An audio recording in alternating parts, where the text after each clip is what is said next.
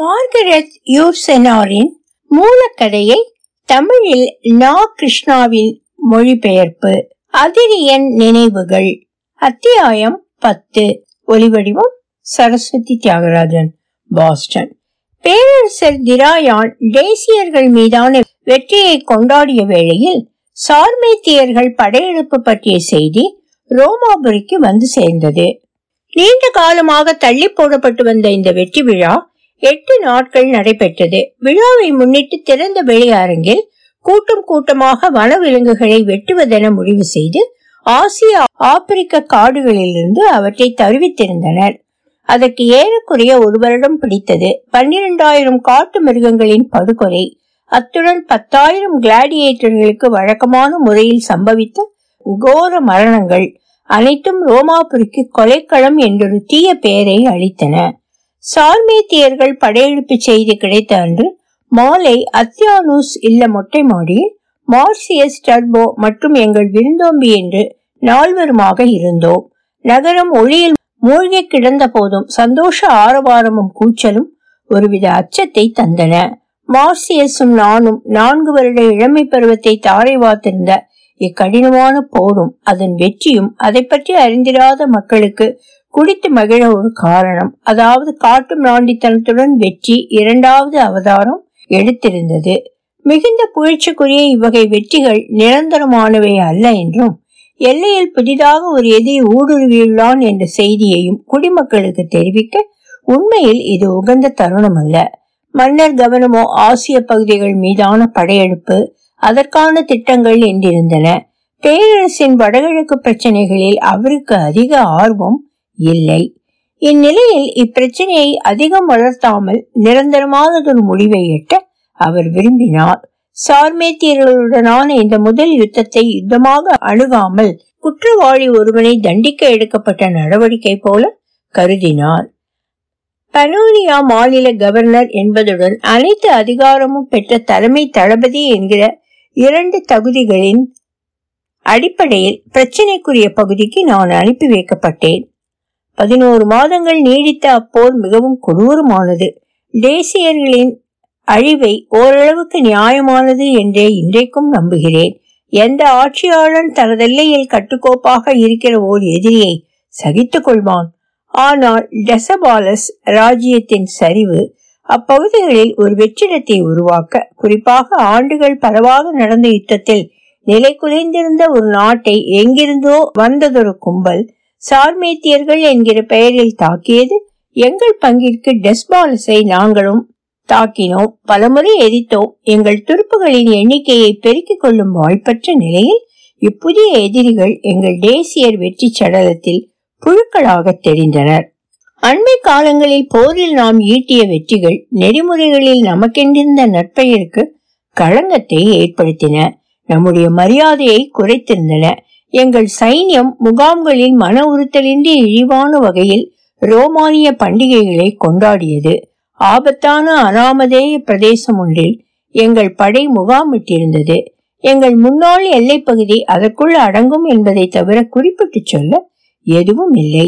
ஏற்கனவே குறிப்பிட்டது போன்று எங்களுக்கு உதவிக்கு வர வேண்டிய துருப்புகளும் பிறவும் ஆசியாவில் குவிக்கப்பட்டிருக்க எங்கள் படை வீரர்களின் எண்ணிக்கை நாளுக்கு நாள் குறைந்து கொண்டு வந்தனர். இதனையெல்லாம் ராணுவ முகாம்களில் ஆலோசகர்களாக இருந்த திரிபனூஸ்கள் உணர்ந்தார்களா என்று தெரியவில்லை. இராணுவ நெறிமுறைகள் சரியாக பின்பற்றுகின்றனவா என்பதை கண்காணிப்பது அவர்கள் கடமை.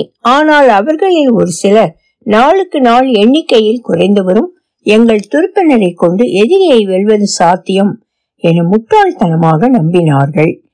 இப்போரால் மற்றொரு ஆபத்தும் தலை காட்டியது. 4 வருடங்கள் தொடர்ச்சியாக இராணுவத்தின் தேவையை பூர்த்தி செய்ய விவசாய குடிமக்கள் அதிகாரத்தின் பெயரால் நிர்பந்திக்கப்பட்டனர். விளைவாக போர்முனைக்கு சற்று தள்ளியிருந்த பல கிராமங்கள் அழிவை சந்தித்தன. தேசியர்களுடன் ஏற்பட்ட முதற் சண்டையிலேயே இப்பிரச்சனை தெரிய வந்தது. எதிரிகளிடமிருந்து வெற்றி கழிப்பில் பறிக்கப்பட்ட மந்தையிலிருந்த ஆடு மாடுகள் ஒவ்வொன்றும் விவசாய குடியிடம் பறிக்கப்பட்ட எண்ணற்ற கால்நடைகள் கூட்டத்தை சேர்ந்தவை என்பதை கண்டேன். இந்த நிலை நீடிக்குமெனில் நமது இராணுவ தேவையின் பாரத்தை சுமக்க அழுத்து காட்டுவாசிகளே பரவாயில்லை என விவசாயிகள் நினைக்கும் நாள் அதிக தூரத்தில் இல்லை. சிப்பாய்கள் கொள்ளையடிப்பது ஒருவேளை அவ்வளவு முக்கியமற்றதாக இருக்கலாம், ஆனால் மிகவும் வெளிப்படையாக அது நடந்தது. இந்நிலையில் துருப்புக்கள் மீது கடுமையான கட்டுப்பாடுகளை விதிப்பது அவசியமாயிற்று. தவிர இப்படிப்பட்ட செயல்களுக்கு அஞ்சுபவன் இல்லை என்று பரவலாக நான் அறியப்பட்டிருந்தேன். அன்றையும் என்னுடைய சொந்த வாழ்க்கையில் கடைபிடித்த சிக்கன முறையை இராணுவத்திற்காக மாற்றி அமைத்திருந்தேன். அகஸ்டஸ் நெறிமுறை என்ற பெயரில் ஒரு மரபை ஏற்படுத்தி பின்னாட்களில் ஒட்டுமொத்த இராணுவமும் அதனை கடைபிடிக்க செய்து வெற்றி பெற்றேன். இந்நிலையில் எனது பணியை சிக்கலாக்குவதற்கென்றே ஒரு சிலர் இருந்தனர். காரணம், அவர்கள் விவேகமின்மை அல்லது தங்கள் சொந்த நலனை கருத்தில் கொண்டு செயல்பட்டது. இதனை புரிந்து கொண்ட நான் அத்தகையவர்களை ரோமுக்கு அனுப்பி வைத்தேன். மறுபுறம் சமீபத்திய வெற்றிகளினால் அடைந்த பெருமையில் கவனம் செலுத்துவதை காட்டிலும் நம்மால் புறக்கணிக்கப்பட்ட, குறிப்பாக பாதுகாப்பு நுட்பங்களை சரி செய்வது அவசியம் என்பதால் எங்களிடம் இல்லாத தொழில்நுட்ப வல்லுநர்களை அழைத்து வந்தேன். எவையெல்லாம் பராமரிப்பதற்கு அதிகம் செலவை தருமோ அவற்றை கைவிட்டேன். குடிமுறை நிர்வாகிகள் அரை சுயாதீன தலைமையை படிப்படியாக உயர்ந்து பெற்றவர்கள். ஒவ்வொரு போருக்கும் பிறகும் தொடர்ந்து உருவாகும் ஒழுங்கின்மையை பயன்படுத்தி கொண்டு பதவியில் தங்களை திடமாக நிலைநிறுத்திக் கொள்ள தெரிந்தவர்கள். அவர்கள் நம்முடைய குடிமக்களிடம் அனைத்து வழிமுறைகளையும் கையாண்டு உடைமைகளை பறிப்பதில், கொள்ளையடிப்பதில் தேர்ந்தவர்கள். அதுபோல நமக்கு துரோகம் இழைக்க அவர்கள் தயங்குவதில்லை. இப்பிரச்சனையில் அன்றே நம்முடைய எதிர்காலம் ஓரளவிற்கு கிளர்ச்சிக்கும் பிரிவினைக்கும் தயாராவதை கண்டேன். மரணத்தை போலவே இது போன்ற பேரழிவுகளையும் நாம் தவிர்க்க முடியுமென எவராவது தெரிவித்தால் நான் நம்ப தயாரில்லை. ஆனால் சில நூற்றாண்டுகளுக்கு இது போன்றவற்றை தள்ளி போடுவது நம் கையில் உள்ளது. எனவே திறமையற்ற அலுவலர்களை விரட்டினேன், தீயவர்களை கழுவிலேற்றினேன். உண்மையில் நான் இரக்கமற்றவன் என்பதை புரிந்து கொண்ட தருணங்கள் அவை. ஈரப்பதமான கோடையை தொடர்ந்து பனி மூட்டத்துடன் ஓர் இலையுதிர்காலம், பின்னர் கடும் குளிர் காலம். எனக்கு மருத்துவம் பற்றிய அறிவு தேவைப்பட்டது. முதலில் என்னை நானே குணப்படுத்திக் கொள்ள வேண்டும். எல்லையோரங்களில் நான் வாழ்ந்த வாழ்க்கை மெல்ல மெல்ல என்னை சார்மேத்தியனர் நிலைக்கு கொண்டு வந்தது. கிரேக்க தத்துவ ஞானிக்குரிய குறுந்தாடி காட்டுவாசிகள் தலைவன் ஒருவனின் குறுந்தாடியாக மாறியது. தேசியர்களுடன் சண்டையிட்ட நாட்களில் என்னவெல்லாம் கண்டேனோ அவற்றை திரும்பவும் நானே வெறுக்கின்ற அளவிற்கு திரும்ப காண நேர்ந்தது. நம்முடைய எதிரிகள் தங்கள் கைதிகளை உயிரோடு எரித்தனர். ரோம் மற்றும் ஆசிய அடிமை சந்தைக்கு நம்முடைய கைதிகளை அனுப்பி வைக்க போதிய வாகன வசதிகள் ஏற்பாடு செய்ய இயலாத சூழ்நிலையில் அவர்கள் கழுத்தை அறுத்து நாங்களும் கொல்ல வேண்டி இருந்தது. விளைவாக துண்டிக்கப்பட்ட தலைகளுடன் நம்முடைய வேலிகளின் முளை கம்புகள் நின்றன. எதிரி தம்முடைய பயண கைதிகளை சித்திரவதை செய்தான். எனது நண்பர்கள் பலருக்கும் முடிவு இந்த வகையிலேயே அமைந்தது. அவர்களில் ஒருவன் ரத்தம் தோய்ந்த கால்களுடன் முகாம் வரை நகர்ந்தே வந்தான். அவனுடைய முகம் மிகவும் சிதைந்திருக்க அதன் பின்னர் ஒருபோதும் பாதிப்பற்ற முகமாக அதனை நினைவு கூற என்னால் முடிந்ததில்லை. குளிர்காலமும் தன் பங்கிற்கு உயிர்களை பலிகொண்டது. குதிரைப்படையினர் பனியில் புதைந்தும் ஆற்றின் பெருவெள்ளத்தில் அடித்து செல்லப்பட்டும் இருமலால் தொண்டை கிழிந்து பலவீனப்பட்டு நோயாளிகள் கூடாரங்களிலும் காயமுற்றவர்கள் கடுப்பனியில் உறைந்தும் மாண்டனர். என்னை சுற்றி இருந்தவர்கள் போற்றத்தக்க நல்லெண்ணம் கொண்ட மனிதர்கள். ஒருவர் மற்றவர்களுடன் ஒருங்கிணைந்து செயல்பட்டு எனது கட்டளைக்கென காத்திருந்த சிறியதொரு அப்படை குழு நல்லொழுக்கத்தின் உச்ச வடிவம். என்றும் பயனுள்ள வகையில் இருக்க வேண்டும் என்பதில் அம்மனிதர்களுக்குள்ள திடமான பிடிப்பே இன்றைக்கும் என்னை அவர்களுக்கு ஆதரவாக வைத்திருக்கிறது. சார்மேத்தியர்களின் ஒருவன் எதிரியான எங்களுடன் கைகோர்த்திருந்தான். அவனை எனது மொழிபெயர்ப்பாளனாகவும் பயன்படுத்தி கொண்டிருந்தேன். அவன் தன்னுடைய உயிரை பணயம் வைத்து எங்களுக்கு ஆதரவாக தங்கள் பழங்குடி மக்களின் ஒரு தரப்பினரிடையே கலவரத்தை தூண்டி கிளர்ச்சியிலும் துரோக செயல்களிலும் ஈடுபட வைத்தான். இந்த ஆதிவாசிகளை பக்குவமாக கையாள்வதில் நானும் வெற்றி பெற்றதன் விளைவாக அம்மனிதர்கள் நம்முடைய சொந்தங்களை காப்பாற்ற களத்தில் முன்னின்று போரிட்டார்கள். தடாலடியாக ஒரு சில நடவடிக்கைகள் இயல்பில் அலட்சியம் ஆனால் சாதுரிய திட்டமிடல் என்பவற்றை கொண்டு ரோம் மீது மேற்கொண்ட தாக்குதல் ஒரு அபத்தம் என்பதை எதிரிகளுக்கு உணர்த்த முடியும். சார்மேத்தியர் கூட்டத்தின் தலைவர்களில் ஒருவன் தேசியர்கள் மன்னன் டெசபெலஸ் என்பவனை முன்மாதிரியாக கொண்டு மாண்டிருந்தான். அவனுடைய கம்பளி கூடாரத்தில் பிணமாக கண்டெடுக்கப்பட்டான். அருகில் கழுத்து நெறித்து கொல்லப்பட்ட அவன் மனைவியும் அதிர்ச்சி தருகிற வகையில் பொதியொன்றில் குழந்தைகள் உடல்களும் இருந்தன. பொதுவாக எந்த ஒன்றிற்கும் எதையும் வீணடிப்பதே எனக்கு கசப்பூட்டும் ஒரு விஷயம். அன்றைய தினம் அது காட்டும் ராண்டித்தனமான ஒரு இழப்பு வரை நீண்டிருந்தது. எதிர்காலத்தில் இம்மரணங்களை ரோம் உள்வாங்கிக் கொள்ளும். இம்மனிதர்களை காட்டிலும் காட்டும் ராண்டிகளாக திகழ்ந்த கூட்டத்திற்கு எதிராக கை கோர்க்க நேர்ந்த மனிதர்களின் இழப்பென்கிற காரணத்தையும் கற்பிக்க கூடும். ஆனால் உண்மையில் இம்மரணங்களுக்காக நான் பெரிதும் வருந்தினேன். ரோமாபுரி எல்லையில் தாக்குதல்களை நடத்தியவர்கள் சிதறி ஓடினர். வந்தது போலவே காணாமல் போனார்கள். எனினும் கருமேகங்கள் சூழ்ந்த இப்பகுதியில் வேறு பல புயற்காற்று தாக்குதலுக்கு வாய்ப்புகள் இருந்தன. போர் முடியவில்லை. அதனை மீண்டும் நான் கையில் எடுக்க வேண்டியிருந்தது. நான் அரியணையில் அமர்ந்த சில மாதங்களுக்கு பிறகே சார்மேத்தியர்களுடனான அப்போரை முடிவுக்கு கொண்டு வந்தேன். தற்காலிகமாக இந்த எல்லை பிராந்தியத்தில் அமைதியையும் நிலைநாட்ட முடிந்தது. ரோமுக்கு திரும்பிய பொழுது எனக்கு ஏராளமான புகழ் மாலைகள், அதே வேளை முதுமையையும் அடைந்திருந்தேன். முதல் முதல் கவுன்சில் ஆக பணியாற்ற ஆரம்பித்த போது ஓர் ஆண்டு காலம் போர்க்கள அனுபவமாகவே அது தொடர்ந்தது. ஆனால் இரண்டாவது ஓய்வின்றி அமைதியின் பொருட்டு நடத்திய ஒரு ரகசிய யுத்தம் தவிர தனியொருவனாக இதனை நான் முன்னெடுக்கவும் இல்லை. நான் ரோமுக்கு திரும்புவதற்கு முன்பே எனது நண்பர்கள் லிசியனஸ், சுரா, அத்தியானுஸ், டர்போ மூவரின் அணுகுமுறையிலும் மாற்றம் நிகழ்ந்தது. அம்மாற்றத்தை எனது செயல்பாட்டிற்கு இணையானதென்று கூற முடியும்.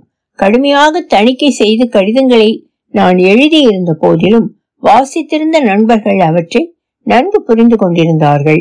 விளைவாக தங்கள் நடவடிக்கைகளை முன்னெடுத்து செல்லவோ அல்லது என்னை தொடரவோ அவர்களால் முடிந்தது. கடந்த காலங்களில் என்னுடைய நலனில் ஏற்படும் உயர்வு தாழ்வுகள், குறிப்பாக எனக்கு ஏற்படும் பாதகங்கள் எனக்கு சங்கடத்தை அளித்தன. காரணம், என் நண்பர்களுக்கு தெரிய வந்தால் அவர்கள் வருந்துவார்களே என்பதற்காக எனது அச்சங்களையும் பொறுமையின்மைகளையும் தனியொருவனாக பலவீனமான எனது நெஞ்சில் நான் சுமக்க வேண்டி இருந்தது. நண்பர்களுக்கு அதை எட்டக்கூடாது அல்லது தெரிவித்து அவர்கள் வேதனை படுத்தக்கூடாது என்று மறைக்க எத்தனைத்து நாள் சோர்ந்து போவதுண்டு. என்னை காட்டிலும் என்னை பற்றி அதிகம் கவலைப்படுகிறவர்கள் சிநேகிதர்கள்.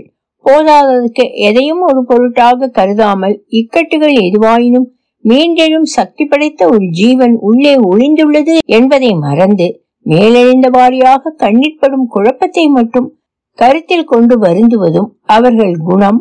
அவர்களுடைய இத்தகைய அபிமானத்தின் மீது எனக்கு கோபம் வரும்.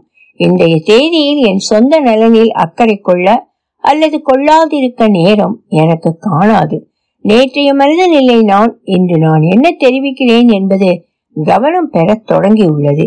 இதில் முக்கியமாக கருத்தில் கொள்ள வேண்டியது, நாடு பிடிக்கும் அரசியலை எதிர்த்த ஒரு நபர் இன்று போரின் விளைவுகளை முடிவை எதிர்கொள்ளவும் இயலுமெனில் தவறுகளை களையவும் தயாராக இருந்தது. போரை முன்னிட்டு எல்லை பகுதியில் இருந்த நாட்களில் மன்னன் திராயான் ஸ்தூபத்தில் குறிப்பிடப்படாத வெற்றியின் மற்றொரு முகத்தை காண நேர்ந்தது. இராணுவ பணிக்காலத்தில் இராணுவ செயல்பாடுகளுக்கு எதிராக அனைத்து ஆதாரங்களையும் திரட்டியிருந்தேன். போர் முடிவுக்கு வந்ததும் மீண்டும் குடிமுறை நிர்வாகத்திற்கு திரும்பினேன். இப்பணி இராணுவ பணிக்கால தகவல்களுக்கு வலுவூட்டுகின்ற வகையில் தீர்க்கமானதொரு ஆவண கோப்பு ஒன்றை தயாரிக்க எனக்கு உதவியது. லீஜன் படைப்பிரிவு அதிகாரிகள் மற்றும் பிரெட்டோரியன் காவலர்கள் இரு தரப்பினரும் இத்தாலியர் வழிமுறையில் பிரத்யேகமாக தயாரிக்கப்பட்ட வீரர்கள். ஏற்கனவே இந்த நாட்டில் போதுமான எண்ணிக்கையில் ஆண்கள் இல்லை என்பது ஒரு குறை. இந்நிலையில் தொலைதூர போர்கள் தேசத்தின் கைவசம் இருந்த ஆண்களின் இருப்பை வெகுவாக குறைத்தது. போரில் உயிர் பிழைத்த மனிதர்கள் கூட வேறொரு வகையில் தாய்நாட்டிற்காக உயிரை சிந்த வேண்டி இருந்தது. காரணம், கைப்பற்றப்பட்ட புதிய பூமியில் வலுக்கட்டாயமாக இம்மனிதர்கள் குடியேற்றப்பட்டனர். மாகாணங்களில் கூட ராணுவ ஆட்சேர்ப்பு முறை தீவிரமான கலவரங்களுக்கு அந்த நாட்களில் காரணமாயிற்று. யுத்தம் பொருளாதாரத்தின் அனைத்து பிரிவுகளையும் சீரழித்திருந்தது என்ற உண்மை ஸ்பெயினில் எனது குடும்பத்திற்கு இருந்த தாமிர சுரங்கங்கள் பயன்பாட்டை கண்காணிக்க சென்றபோது உறுதியானது. இறுதியில் என்னை தேற்றி சமாதானப்படுத்தியது ரோமில் நான் அடிக்கடி சந்திக்க முடிந்த தொழில் அதிபர்களும் அவர்களின் ஆதாரபூர்வமான மறுப்புகளும் போர்களை தவிர்ப்பது எப்பொழுதும் நம் கையில் இருக்கிறதென சொல்லப்படுவதை நம்பும் அளவுக்கு நான் அப்பாவி இல்லை. ஆனால் அப்போரை தற்காப்பு என்று வருகிற போது விரும்ப வேண்டி இருந்தது. குறிப்பாக எல்லைகளில் ஒழுங்கை பராமரிக்கவும் பிரச்சனையை சரி செய்யவும் வேண்டும். அதேவேளை பாதுகாப்பிற்கு உத்தரவாதம் அளிக்கக்கூடிய நன்கு பயிற்சி பெற்ற இராணுவ அமைப்பு பற்றிய கனவும் எனக்கு இருந்தது. பரந்ததொரு ஏகாதிபத்திய அமைப்பின் அனைத்து புதிய முகிதலும் அல்லது அபரிமிதமான பெருக்கமும் மரணத்தில் முடிகிற முற்றிய வியாதியாக, ஒரு புற்றுநோயாக அல்லது நீர்கோத்த கட்டியாக எனக்கு தோன்றியது. போரை குறித்த இப்படியான சிந்தனைகளில் எந்த ஒன்றையும் மன்னரிடம் கொண்டு சென்றதாக தகவல்கள் இல்லை. வாழ்க்கையில் ஒரு தருணம் உண்டு, அத்தருணத்தில் மனித உயிர் தன்னை ஒரு தீய ஆவியிடமோ அல்லது சாத்தானிடமோ ஒப்படைத்து புதிரானதொரு நியதியின்படி விரும்பியோ விரும்பாமலோ தன்னை அழித்து கொள்ள முனையும். ஆனால் அத்தருணம் மனிதருக்கு மனிதர் வேறுபடும் தன்மையது. அத்தருணத்தை சக்கரவர்த்தியும் அடைந்திருந்தார். மன்னரின் ராஜ்ய பரிபாலனத்தை ஒட்டுமொத்தமாக பார்க்கிற பொழுது போற்றுதலுக்கு உரியதாகவே இருந்தது. ஆனால் போர் வெற்றியை மட்டுமே பொருட்படுத்திய பேரரசருக்கு அவருடைய முதன்மை ஆலோசகர்களின் சாதுரியத்தினால் கவனத்தை பெற்ற அமைதிக்கான நடவடிக்கைகளோ, கட்டிடக்கலைஞர்களின் முக்கிய திட்டங்களோ, அரசியல் சட்ட வல்லுநர்களின் சிறந்த யோசனைகளோ அவ்வளவு முக்கியத்துவம் வாய்ந்தவையாக இருக்கவில்லை. பொதுவில் மிகவும் கண்ணியமாக செலவு செய்யக்கூடிய பேரரசர் சொந்த தேவைகள் என வருகிற போது ஒருவித வெறித்தனமான ஊதாரி குணத்தால் ஆட்டுவிக்கப்பட்டார். டான்யூப் நதிப்படுகையிலிருந்து சுத்திகரிக்கப்படாத தங்கத்தை எடுத்திருந்தோம். அதுபோல டெசபாலஸ் மன்னரிடமிருந்து பறித்த 5 லட்சம் தங்க கட்டிகளும் கைவசம் இருந்தன. மக்களுக்கு வழங்கப்பட்ட தானங்களுக்கும் எண்ணெயும் சேர்த்து முக்கியமானவர்களுக்கும் வழங்கப்பட்ட இராணுவ நன்கொடைகளுக்கும் அர்த்தமற்ற சில விளையாட்டுகளின் செலவினங்களுக்கும் ஆசிய கண்ட படையெடுப்பின் ஆரம்ப நிதி தேவைகளை சமாளிக்கவும் தாராளமாக போதுமானது. தீய வழிமுறையில் ஈட்டி அரசு கருவூலத்தில் இருப்பதாக நம்பப்பட்ட செல்வம் எங்கள் உண்மை நிதி நிலைமைக்கு மாறாக ஒரு மாய தோற்றத்தை அளித்தது. போரினால் நாங்கள் ஈட்டியது அனைத்தும் போருக்கே திரும்ப சென்றது. இப்படி ஒரு தருணத்தில் லிசினியஸ் சுரா இறந்திருந்தார். பேரரசரின் அந்தரங்க ஆலோசகர்களில் மிகவும் முற்போக்கான சிந்தனைக்குரியவர் ஒருவர் உண்டனில் அவர் லிசினியஸ். அவரது மரணம் ஒரு வகையில் நம்முடைய போர்க்கள தோல்விக்கு சமம். ஒரு தந்தையின் அக்கறையுடன் எப்போதும் என்னிடம் நடந்து வந்தவர். அவருடைய அபிலாட்சைகளை நிறைவேற்றிக் கொள்ளும் கடும் உழைப்பு தேவைப்பட்டிருந்த நிலையில் நோயினால் உண்டான பலவீனம் அதற்கு தடையாக இருந்த போதும் சரியென பட்டதை செய்வதற்கு எப்போதும் அது போதுமானதாக இருந்தது. அரேபியாவின் வெற்றி அவரது ஆலோசனைக்கு எதிராக நாங்கள் அடைந்த வெற்றி. அவர் உயிரோடு இருந்திருப்பாரேயானால் பார்த்தியன் மீதான படையெடுப்பினால் அரசுக்கு ஏற்பட்ட பெரும் செலவுகளையும் அதனால் நிர்வாகத்திற்கு ஏற்பட்ட சோர்வையும் தவிர்க்க எங்களுக்கு தனியொரு மனிதராக அவர் மட்டுமே உதவியிருப்பார். அவருடைய இறுதி காலத்தின் போது அவர் அருகில் நான் இருந்தேன். நிர்வாகத்தில் கடைசியாக எடுத்த முடிவுகள் மற்றும் ஒரு சில காலகட்டங்களில் எனது எதிர்கால அரசாட்சியில் கடைபிடிக்க வேண்டிய அணுகுமுறை பற்றிய விவகாரங்களின் போது அவருடன் நான் இருந்திருக்கிறேன். இறக்கும் தருவாயில் இருந்த இம்மனிதரின் விமர்சனங்கள் சக்கரவர்த்தியை தவிர்த்திருந்தன. ஆனால் பேரரசரோ இராச்சிய நிர்வாகத்தில் எஞ்சியிருந்த மதிநுட்பமும் தொலைநோக்கும் இறந்த இம்மனிதருடன் மறைந்ததாக நினைத்தார். 2 அல்லது 3 ஆண்டுகள் கூடுதலாக வாழ்ந்திருப்பாரெனில் ஆட்சி அதிகாரத்துக்கு நான் வந்தபோது குறுக்கிட்ட சில சிக்கல்களை ஒருவேளை நான் தவிர்த்திருக்க முடியும். என்னை அரசியல் வாரிசென்று வெளிப்படையாக மன்னர் அறிவித்ததில் கால தாமதம் ஏற்பட்டிருக்காது. அரசியல் அதிகாரத்தை நான் கைப்பற்றியதற்கு இந்த அரசியல் மேதகையின் கடைசி வார்த்தைகளும் பேரரசுக்கு அவர் ஆற்றவிருந்த கடமையை தொடர்வதற்கு நானே பொருத்தமென நினைத்ததும் ஒரு காரணம். தொடரும் சில குறிப்புகள். டெசபாலஸ் கிபி 87 கிபி 106 வரை தெற்கே தானியூபு நதியிலிருந்து கிழக்கில் கருங்கடல் வரை பரவியிருந்த நிலப்பகுதியை ஆண்ட சிற்றரசன். கான்சல் பண்டைய ரோமாபுரி முடி ஆட்சியிலிருந்து விடுவிக்கப்பட்டு குடியரசாக அறிவிக்கப்பட்ட பின் மாகாண நியாதிபதிகளாகவும் தண்டலாளர்களாகவும் பணியில் இருந்தவர்கள். ஒலிவடிவம் சரஸ்வதி தியாகராஜன், பாஸ்டன்.